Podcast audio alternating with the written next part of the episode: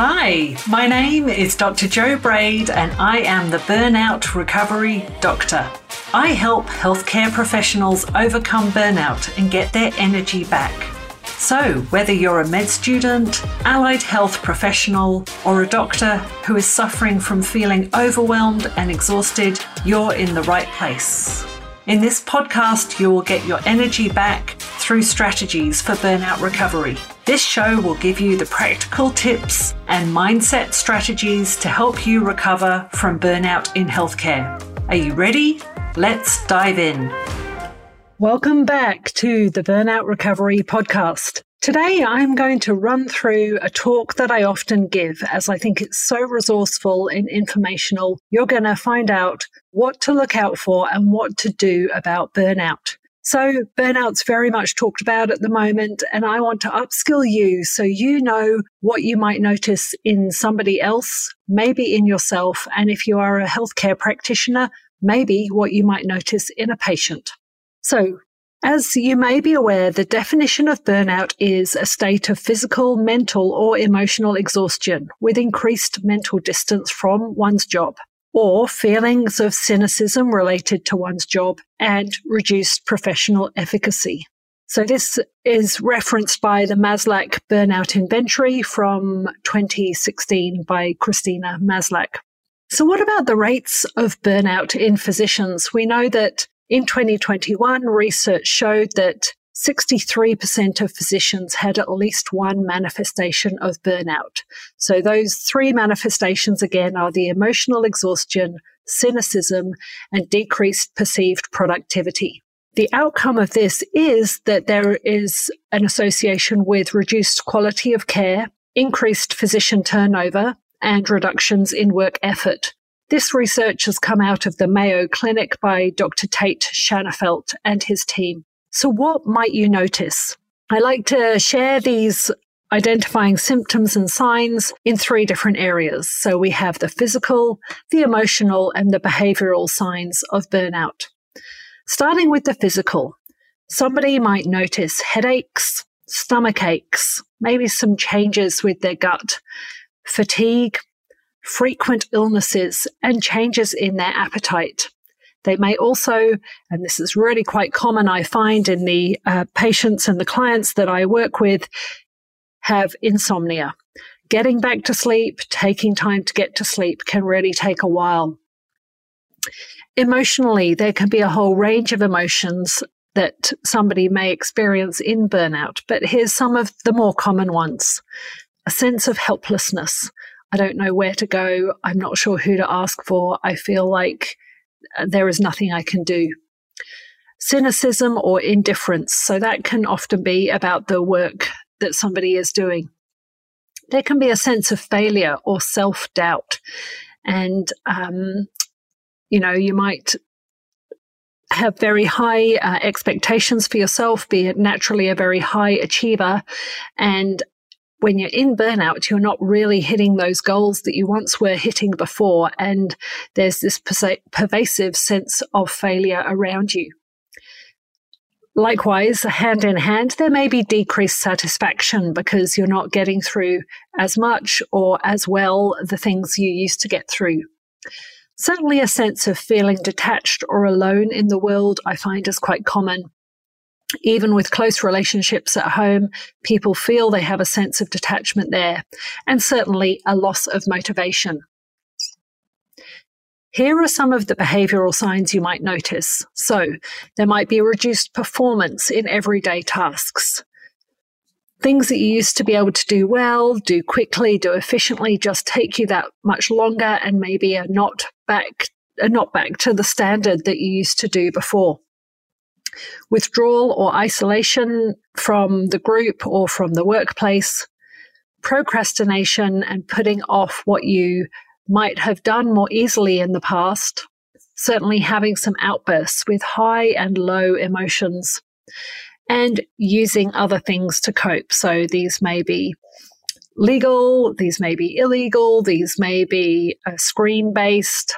Um, you know, there's a whole range of substances that people might use to cope with the discomfort and the um, rock bottom is actually a term that clients have often described to me that place of where they are at in burnout. So, we've gone through the physical, emotional, and behavioral signs you might notice of somebody in burnout. What are some of the contributing factors? So, again, I divide this into three different areas. They can be work related, lifestyle related, or personality traits. So, starting off with the work related areas.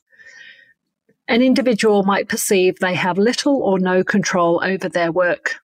They may feel there is a lack of recognition and have overly demanding job expectations. The workplace may be monotonous or unchallenging, or conversely, it may be very chaotic and a very high pressure environment for them. So, those are some of the work related um, factors that somebody in burnout may feel is contributing to their situation. Lifestyle related factors include working too much without socializing or relaxing. So, having that uh, well rounded aspect to life of um, doing your work, but then also having that time out with friends or time out relaxing as suits you, but where there's not much time left at the end of the day, uh, that can be a lifestyle related predisposing or contributing factor towards burnout a lack of close and supportive relationships, too many responsibilities without enough help, and not enough sleep. So, some of the basics in life there, if you're not getting enough sleep, um, can be at a risk of burnout. Finally, the personality traits. So, in the high achievers, they often have perfectionist tendencies. So, in their mind, they have a really high expectation of themselves, and then reality can be disappointing. They might have a pessimistic view of themselves and the world.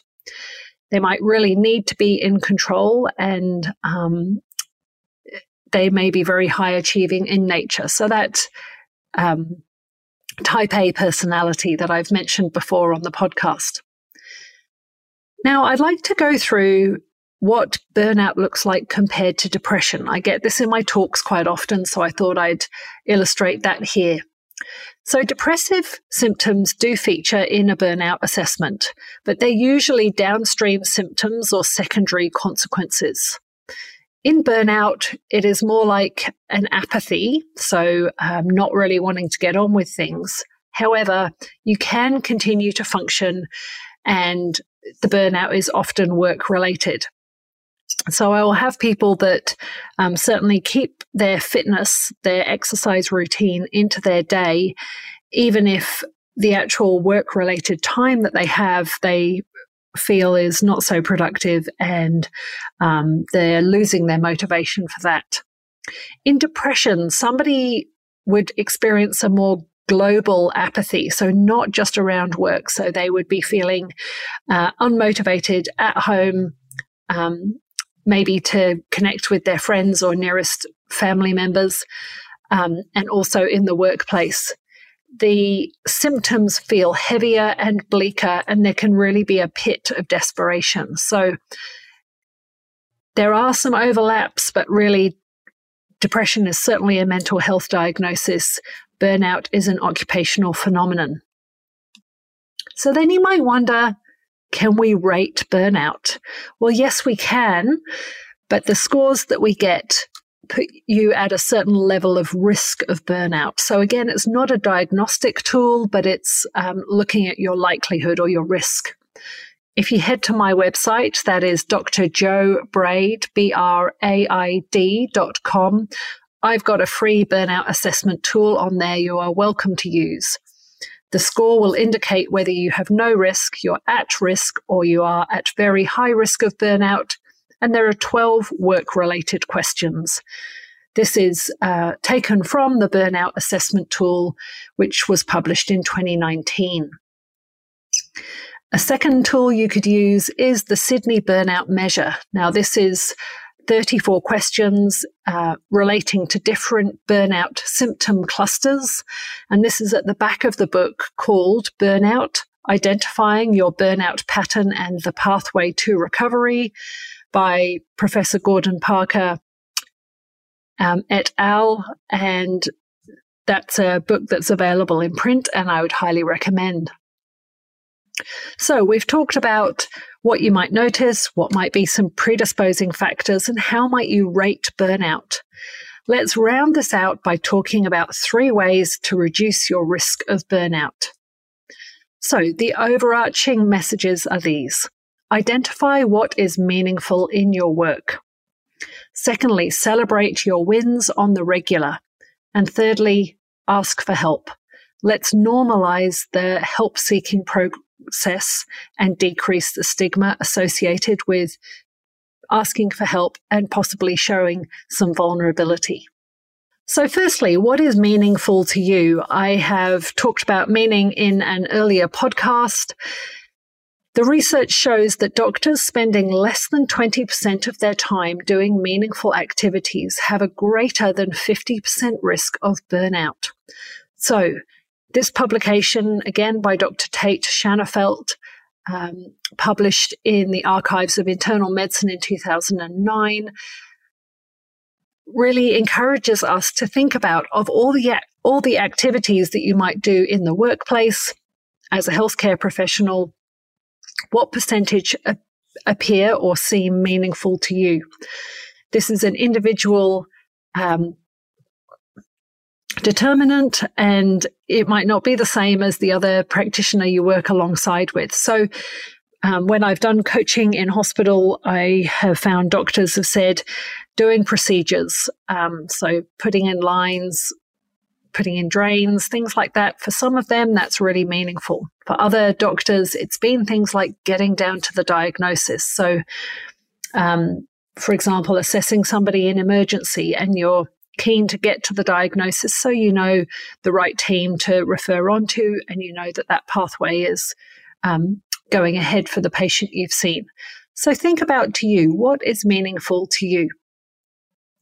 Secondly, celebrate your wins on the regular. So I encourage you to think about what went well today. It can be the end of the day, it can be like around the dinner table if that's something you enjoy doing, or it could be on your own. Um, a note in your phone, it could be a voice recording, it could be something written in a notebook. And I would really encourage you to support yourself with acknowledging what you did well. Let's start from resourcefulness. So there's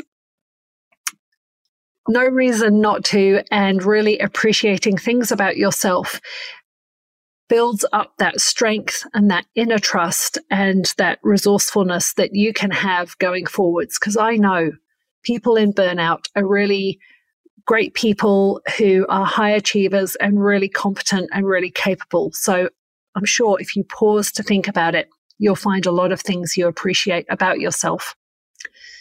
Secondly, in fact, thirdly, ask for help. There's lots of different resources that you can turn to for help. This could be friends, it could be colleagues at work, it could be your general practitioner. Really important for all doctors to have their own general practitioner.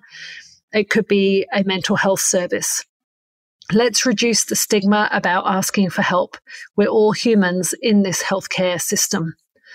So I thought I'd share with you some of the evidence for coaching in burnout recovery because burnout recovery coaching is what I do and it's an ev- evidence based modality. In the Journal of the American Medical Association 2022, there was a statistically significant reduction in emotional exhaustion in the six month group who received coaching compared with the group who did not receive coaching. So that was a randomized control trial by Dr. Fainstad and Dr. Mann in the Journal of American Medical Association 2019, there was a pilot randomized controlled trial, and this was in 88 doctors, and it showed there was a significant re- reduction in the overall symptoms of burnout and an improvement in their quality of life and resilience. So, coaching is certainly a tool that you could consider if you're in burnout and looking for ways to recover. If you wanted to get started with me, head to my website. You can do a burnout assessment tool there. You can jump on my email list there. And if you're ready for having a chat with me, book in for a consult and let's get started.